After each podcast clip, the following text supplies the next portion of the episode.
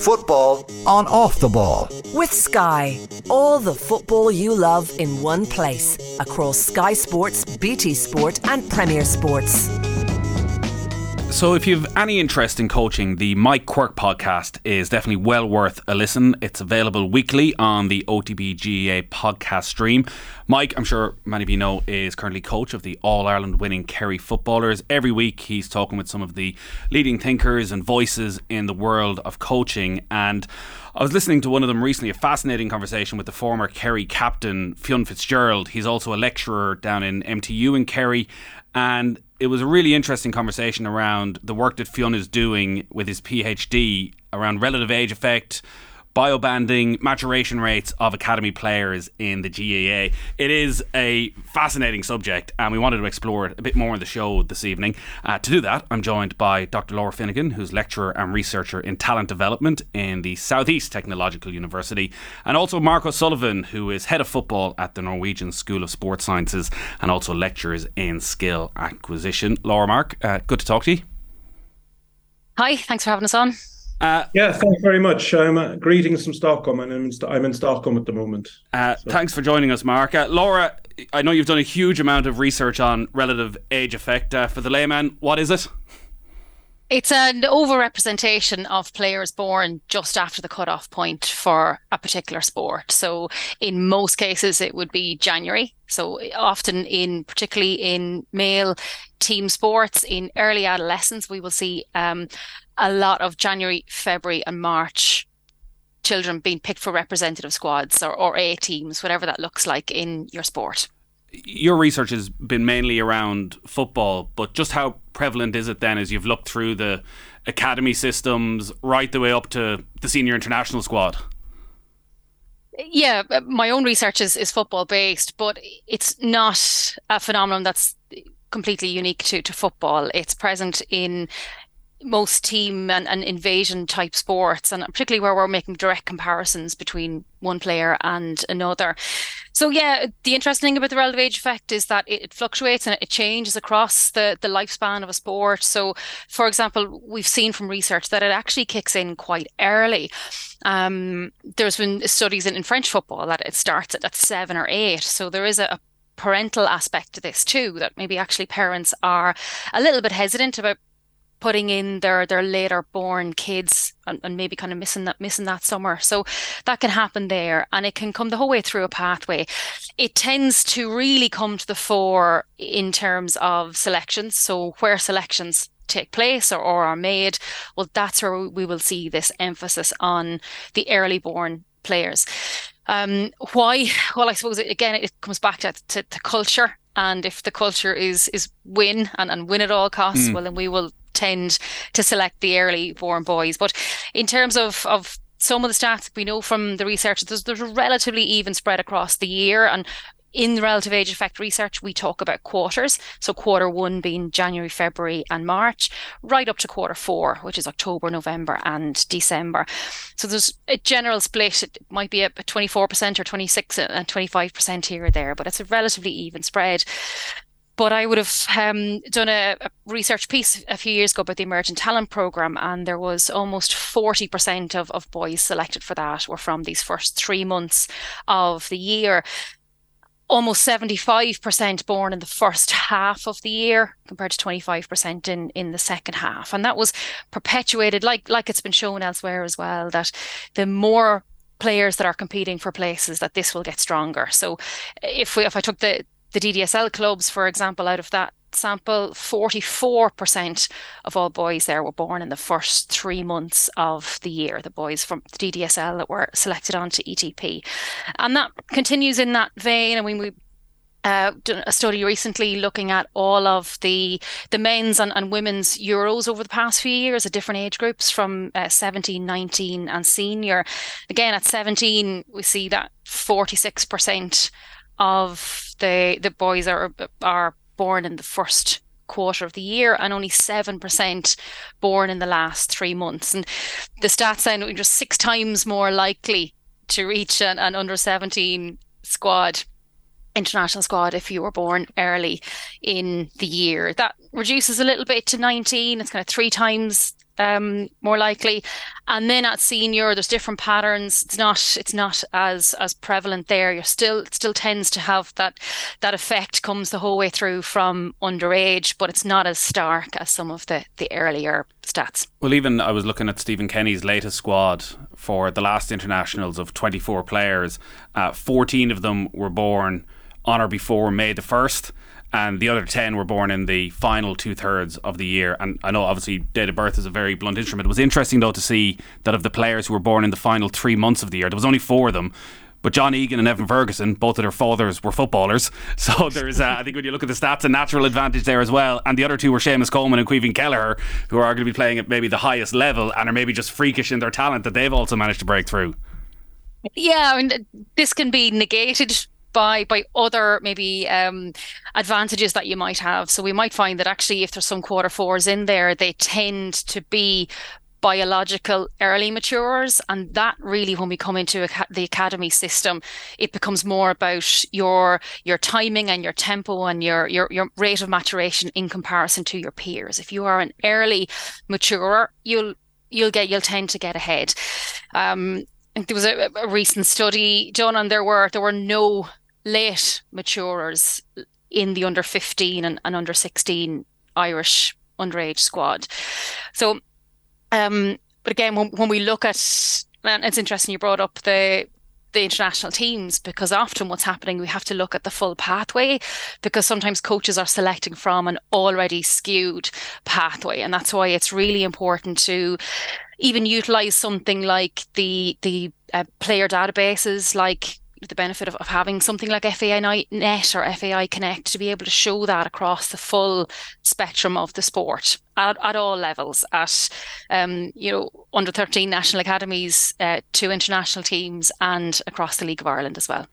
Mark, from what you've seen, is it as simple as seven, eight year olds going to a club for the first time? And like for an eight year old who's born in January, there's almost, well, there can be 11 months between them and the guy born in December. There can be a huge difference in height, in weight, in maturity, uh, in skill level, in the amount of practice that they put in. And that that initial interaction is that they are one of the more talented players. They're given more time. And that just continues for the, re- the rest of their playing days. Um, I think we have to give it some context here because uh, Laura's brought up some really very important uh, research, particularly research specific to Ireland. And I mean, really, if we're looking at the system that seven year old will say is going into, it's basically a linear chronological system. Uh, under seven, under eight, under nine, under 10, etc. But the individual that is participating in that system is basically a non-linear biological complex system. And this means that its development is non-linear while the development of the system itself the the, the player development system the different age groups that they play in that's quite linear. The individual is very very non-linear in their development. And um, laura touched on the words there like maturation. You can have a seven year old even even a seven year old we're not don't don't even have to go to um, uh, teenage growth spurts and things like that. You can have a seven year old or an eight year old that has probably biologically you you could look at as nine or ten, or biologically it could be six. So we have we can have vast differences of two, three, four years biologically between um, pe- between uh, individuals. But we're we're the issue is also is that we must remember is that we're very over constrained by the the um, the chronological linear system. So uh, that's that's that's the context I think we really need to give to these, because it's very easy at a seven, eight, nine if you're uh, biologically older. It's quite easier to look quite good. Could you talk about that, Laura, the maturation rates? Because it probably is taken it to that deeper level again as to how you would work that out in terms of research. Well, the gold standard for year was was um, skeletal X-rays, but um, now we, you, there are there are ways of, of doing that in terms of taking mid parental height. So a Khamis-Roche is, is a method of doing that, and there is a, da- a, a database of that w- with a margin of error. But we can tend then to identify whether um, kids are are early on time or or late matures, particularly in that kind of round puberty time. Again, you could have you could have two kids playing against each other at, at under 13 and and maybe there's a spread across that that pitch of five to six years difference actual maturation differences. So so that's really really important. And again th- there was a really large selection bias in favor of, of selecting these early maturing players. And uh, it's we call it the, the unicorn almost. There's, there's very it's very rare that you will have a late maturing player that that's also a quarter four. They, they tend to be spat out of the system really early if they've ever got a chance to to engage in it at all. Um, so the relative age effect and biological maturation are, are, are different. They're different concepts. Sometimes they're kind of wrapped up together. But so when you talk about uh, about some of those development squads not having any late developers, it, it's not necessarily that they're f- the final three months of the year, but they are more likely to be from the final three months of the year.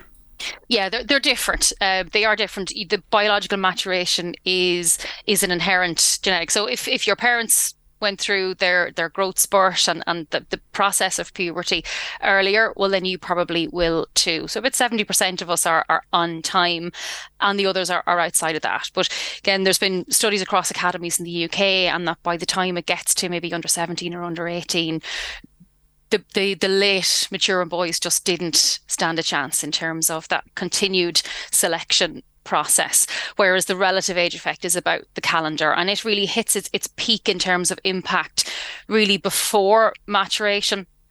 Um, and after that then that kind of mid teenage years biological maturation seems to take over in terms of a real driver of of selection.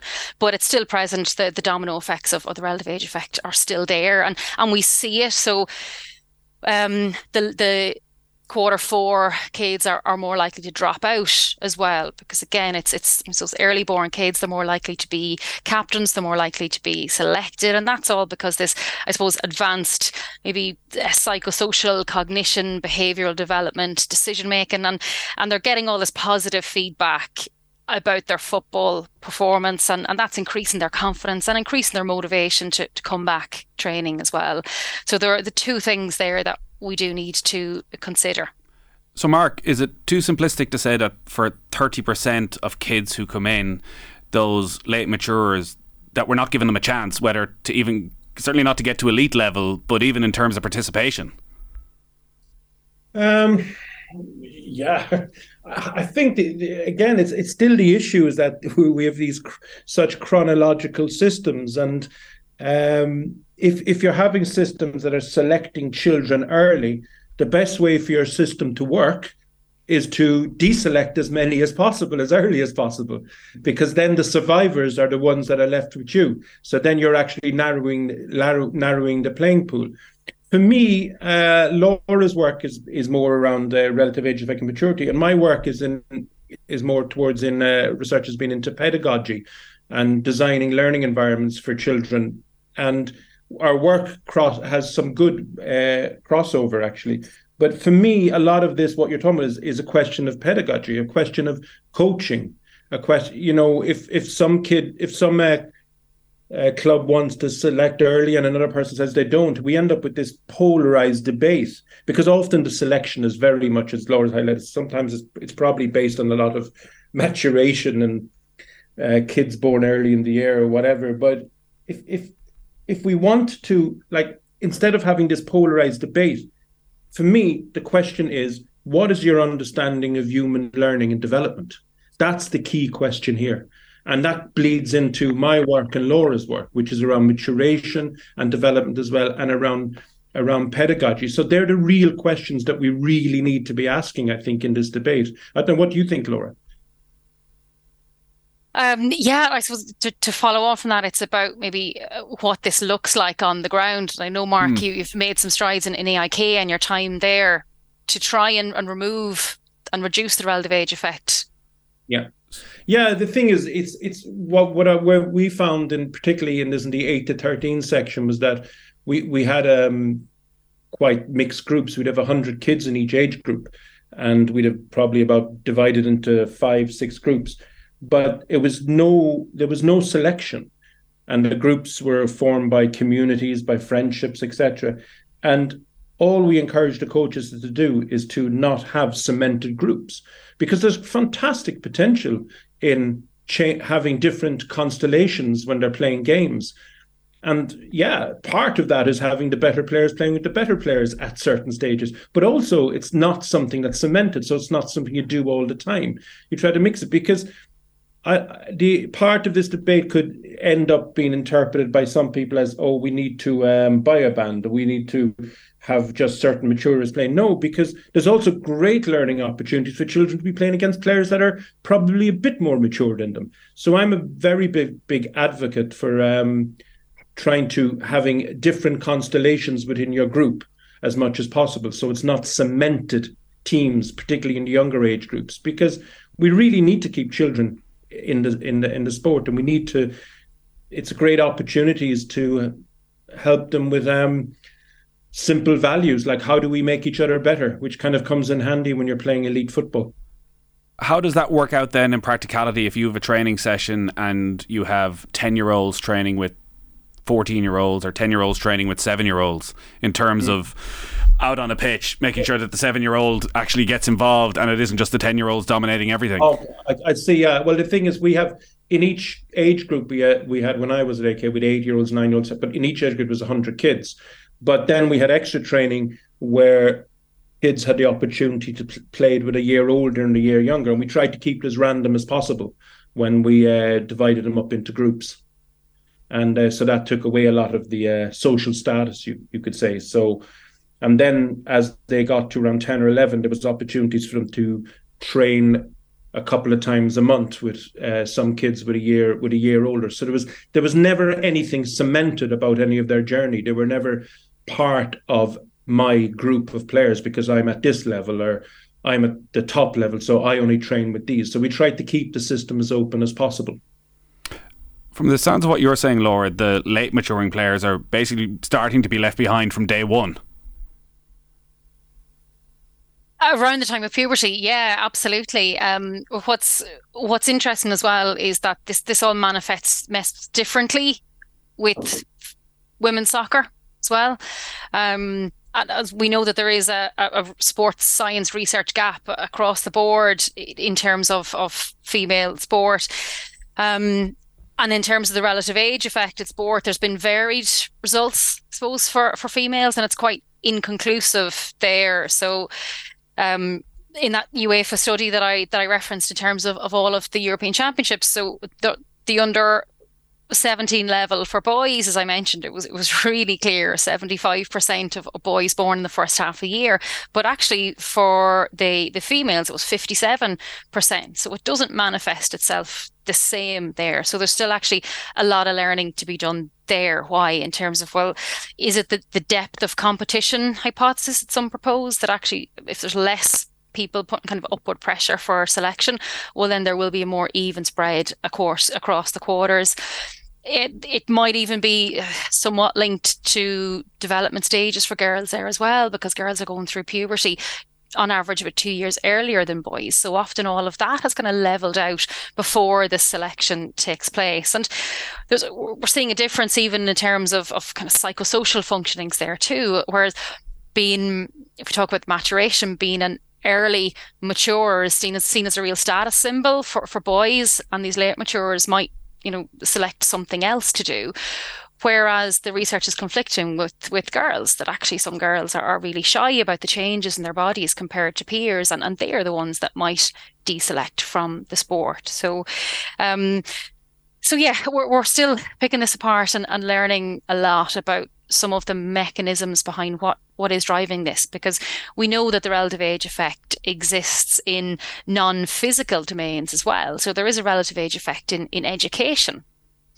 And kids born um, in that kind of that, that September October that the relatively older kids in the classroom will do what will do better in standardized tests as well. So it's it's much broader. People tend to lump these two concepts together because we think relative age effect is just about size and, and, and physical development, but because we've, we've seen it in education and we see it in, in chess and, and things like that that might not have the same physical domain, it's important to just look at them separately too. But that's the issue with chronological systems. Mark, if you look at the in on the sporting side, uh, like there's the participation point which we might get to, but on the elite side, and trying to identify and bring more of those late maturing players and keep them in the system so you have more options as you go through the various age groups. If you look around Europe, are there are there countries who are leading the way in this? Uh, you know, where where do Ireland rank in terms of how we're trying to progress? Um, I, I can't comment uh, on on Ireland, but I know that um, we had the Dutch FA over visiting us. Um, in 2019 and uh, they sat with me and a few friends from our research and development department. We did some coaching together with them, and they went back and they did. Um, they've started now this forty club project, relatively based on our work, and um, it's trying to keep as many systems open in clubs as possible. And now there's a few um, of the top clubs in Holland have, have uh, joined in with that uh, group also. So, so there are um, countries uh, starting to work with these ideas. I know you've you've heard probably stuff from Belgium as well. But the thing is, you can't really copy and paste what somebody does in Ireland and what you do in Belgium or what you do in Australia or wherever.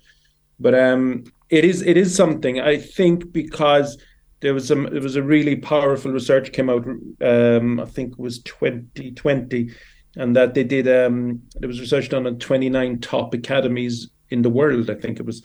And the over the turnover rate every year of players was around 30% in and out. So even that system itself is is probably slightly malfunctioning as well so um yeah it's definitely something but i go back to it the thing is, this discussion needs to be based around our understanding of human learning and development, because um, I think uh, polarized debates, and both Laura and I have been meeting people, and we've had contact for years, and the debate is very polarized, Laura, about early selection and this selection and not selection. And even though I don't think we should be selecting kids early, but we really need, I think we really need to start talking about, you know, what's the, our understanding of human learning and development and how our, our systems over constraining the opportunities for children to participate, to perform, and reach their potential.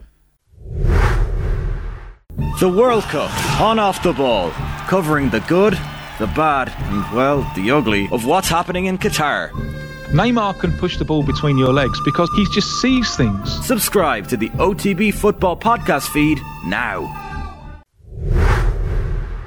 So is that a, a coach education plan that needs to be put in place, Mark? Because I think the majority of, of coaches, say at underage level, are probably parents of children who go in and want to help out and want to volunteer and want to do the right thing but also are thinking about picking the best 15 players for the team uh, eventually and are looking at every player and analysing their skill set. And, and I'd imagine 99% not thinking that deeply about relative age effect, about, well, actually, you know, well, that player right now uh, might be one of the smaller players. Look at his dad and he's six foot five. He's probably going to end up in six foot five at some stage and has the skill set, but isn't been picked on the team and been probably ruled out of it far too early. So that that sounds like something that needs a much greater uh, process from the very top of the major sporting organisations. And I think, yeah, I think it, it is a it can be a coach education. Um, uh, there can be a coach education solution or partly a solution for this, but I think it should be across all sports and maybe maybe have it something that's in schools as well, because um, you know this debate is is is so polarized around youth sport. I'm finding that that that we really, really, really need to start talking about human learning and development and how humans learn, develop, and how our systems are constrained. So yeah, I I think you're right. It is it is a coach education thing, possibly. I think I think that would be a good way to start. But uh, remove and that just takes you a bit away from the X's and the O's and things like that, and gets down to the working with the human and individual that's standing in front of you that you're coaching. Laura, on the uh, go on, Laura. Yeah. Yeah, I'd agree there with the with the education piece, and and sometimes there's more to it in terms of where this education fits best. So I know that it is something that's tackled at maybe the the, the elite um, youth license, but actually, if we're seeing that the relative age effect is is coming in and having an impact from before these kids are, are in, in double digits, well, then we actually need to try and get it into the Kickstart ones and Kickstart twos because those are that that's the qualification that those coaches have. But sometimes education alone is, is hitting it head against a brick wall if if the culture is still very much to to be the winning under 10 coach um, and, and yeah, there's other probably admin heavy uh, suggestions that are that are often thrown out there in terms of the relative age effect, in terms of whether we should rotate age bands. So it's not always the first of January, but actually it, it rotates in, in nine months. So across the developmental stages, you will probably have experience in being both the the uh, youngest and the oldest across those bands. Um, but I absolutely would see the for me, a, a key role would be that the flexibility of our development uh, pathway systems, whatever language that, that we use to support this non-linear development. So it's not just the focus on our underage League of Ireland squads, but actually, you know, we need to think broader than that. We need to think about, you know, how do we keep the second tier and those engaged with clubs still ready to make that step up. Um, and I think in terms of the education, there was a, a did a, a, study for UEFA last year across seven European countries, and eighty percent of of Irish clubs recognise that growth and maturation status of a youth player can have an impact on perceptions of his or her talent. So, like uh, to me, I think the education is is there to some extent, but maybe impeded by the culture. But probably what we don't get enough of in terms of education is is actually kind of trying to bust some of these talent development myths. Mm. And like and what? that might be well the idea of when we can actually ID to use that term, uh, like when when we can ID talent and um, and actually Irish Irish clubs rated the highest of, of across the countries in Europe, saying that they could they could that is is possible for most players between the ages of of six to twelve um, to be identified. So if we have that mindset that actually we can spot players early, and again, almost fifty percent said that their talent and ability is stable and, and progresses at that linear rate, well, then of course it makes sense that we're in this environment where we're selecting kids early because that's what we think works. Um, and I think that, you know, we, we can do it. But the stats don't bear that out either. I think 5% of under 15s have, have got an international cap. So there's a lot to consider. And, and sometimes we don't talk about the quarter ones enough. We're, we have a, vast overrepresentation of quarter ones at the, the, the, the mid teenage years, but actually it's, it's more level when we come to senior. So uh, where have they where have they gone as well? Have they not have they not had enough challenge maybe that our that our quarter fours have had throughout their development. Well, I might play a so, couple of clips then, if, if that's all right, Laura. Just from I mentioned Fionn Fitzgerald in the podcast he was on, and the work that he's undertaking in MTU and Kerry around relative age and biobanding and maturation rate. So he was talking about the types of players who are being sent into the intercounty academies. I think they had a particular focus, obviously, on the Kerry Academy. Uh, here's what he had to say about that. Often club coaches send their three or four best players to the trials Mm-hmm. And then you have your three or four best players, and you've I don't know, hundred players maybe in trials or whatever it is over a period of time. But, but what we love to look at is actually the players that are coming to the trials. I suspect that maybe the the pool of players coming into the trials is is already potentially um biased towards early maturing players. Mm-hmm. Mm-hmm. which is which is started by the club players because you know inevitably your your club coach sends his three or four best players who possibly are the guys who are the early maturing guys and and yeah. running the show for want of a better word like you know so yeah you, basically what it looks like Mike in in this from what we've seen in this is that and similar to soccer and other sports that you need to be extremely um you need to be really good and and really determined and you need to have something special if you're a late maturing player okay yeah. or you need to have coaches who are really open to uh, keeping the net wide and so on. And in fairness to coaches, when we kind of showed some of this information back to them, um, we'll say the second year there were there was there was a lot of kind of you know a lot of interest in it from their end, and they were definitely thinking about it a little bit differently, which which was interesting. Like, and they were yeah, yeah.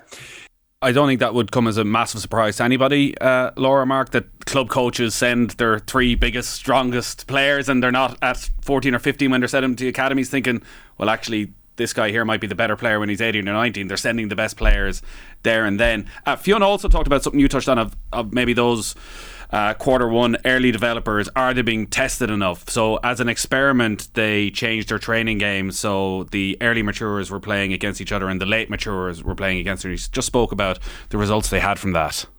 So the, the first of all, the late maturing guys said this is brilliant.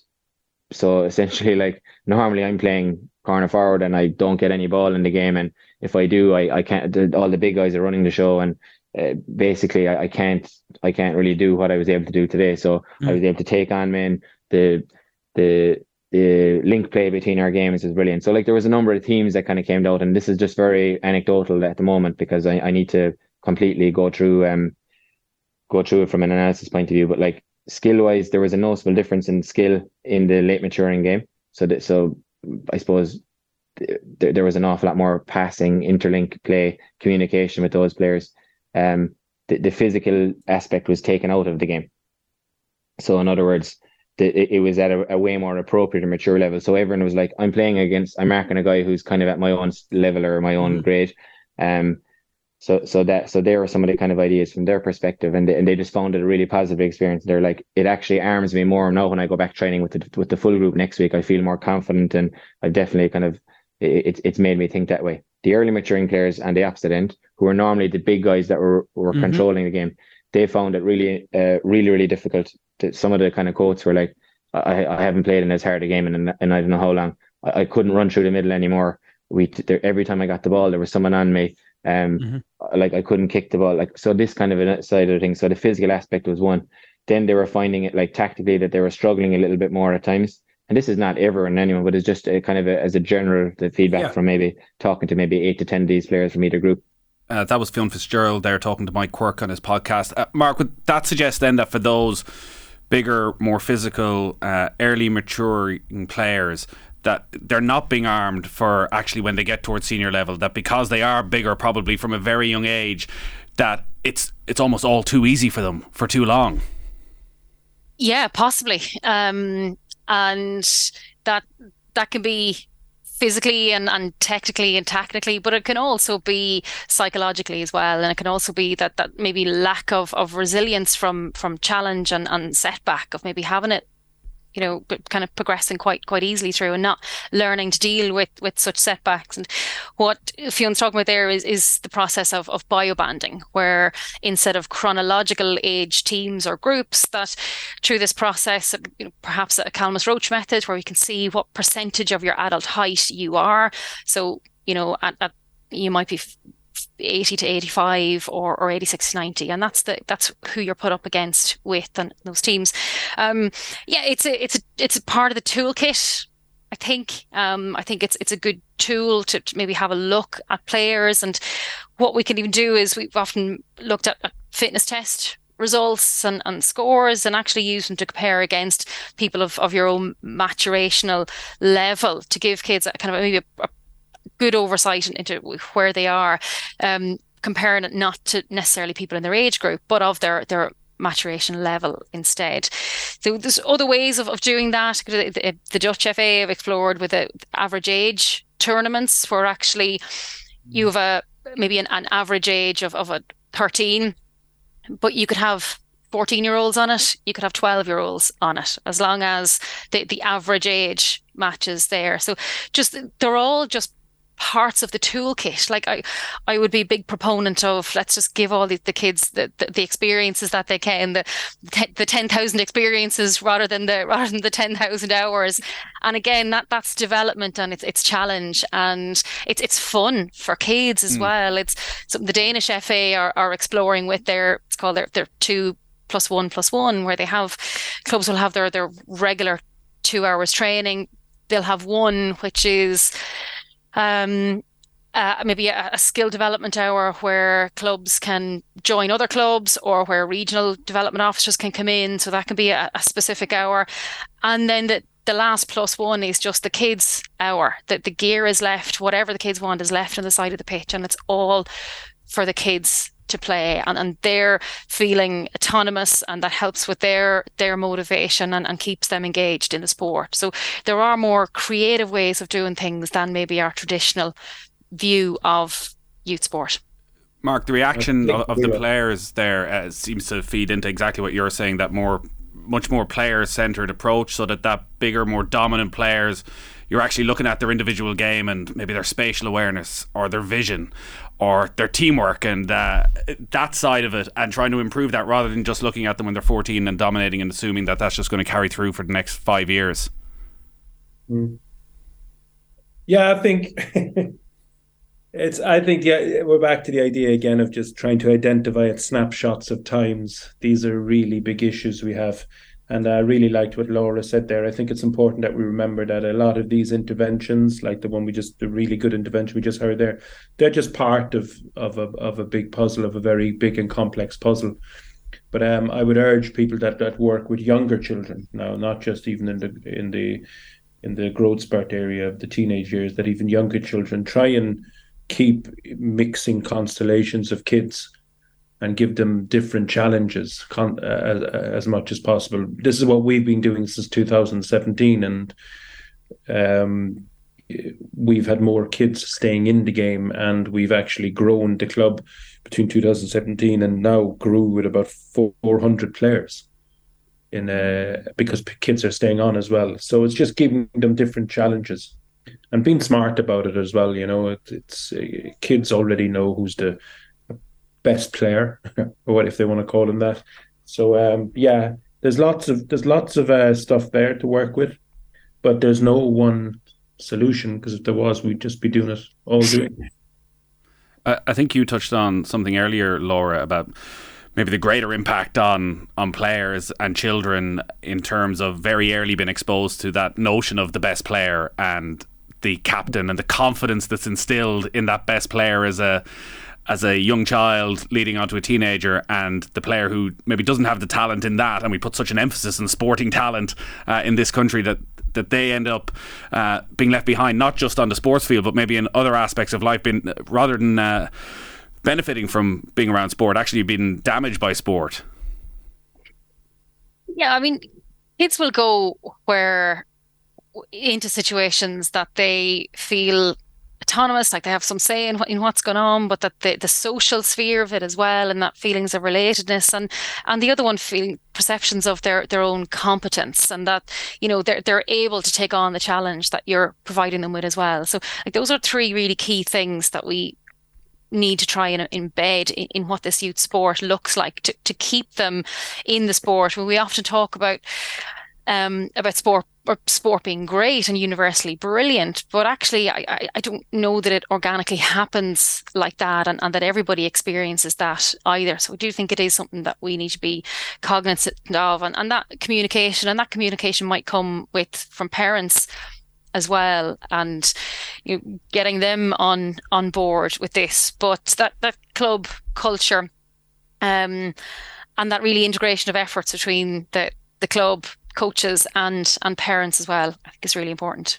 I think Laura, there's also um, the issue of this maybe a kid that's early identified or just looked at early as the star player in this that becomes a kind of a status mm. status badge and then there's there are risks of it being a psychological ticking time bomb as well you know so there is the other mm. the other issues because uh, as I've always say is that when we look at when we're looking at doing early talent ID and stuff like that. Talent is a graveyard of evidence. Nobody sees the dead bodies.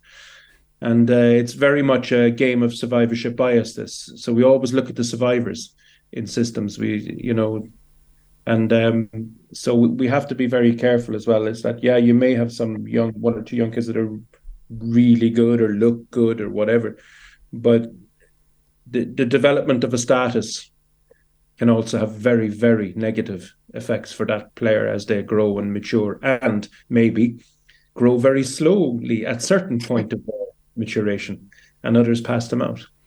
Uh, Fionn Fitzgerald was saying that uh, the Premier League academies, when it comes to that biobanding and changing the setup at training, they maybe do one week a month of that, but it's regular training the rest of the time. If if there's coaches listening in, Mark, who are looking for advice, is it to is it to go and experiment, to try different things, try different setups, not uh, give different environments for young players, so it's not the same players who are the star kids, the star players standing out all the time. That there's a, a spot for everybody. Yeah, I think we really have to. I mean, I, I always say as many as as many as possible, as long as possible, in a good in as good environment as possible. The thing is, we have to ask ourselves, who is the sport for? It's for children and young people. That's who it's for, and that's that's that's our starting point with this. You know, so you know, who is the sport for? We need to start there as well. Who is it for? But I would suggest try and keep your system open give as many different challenges as possible to the, the children because it's all going to change and it change it can change very quickly between individuals. All right, we got to leave it there. Uh, Mark O'Sullivan, head of football at the Norwegian School of Sports Sciences, and Dr. Laura Finnegan, lecturer and researcher in talent development at the Southeast Technological University. Thanks a lot for joining us. Thank, Thank you. you. Football on off the ball. With Sky. All the football you love in one place. Across Sky Sports, BT Sport, and Premier Sports.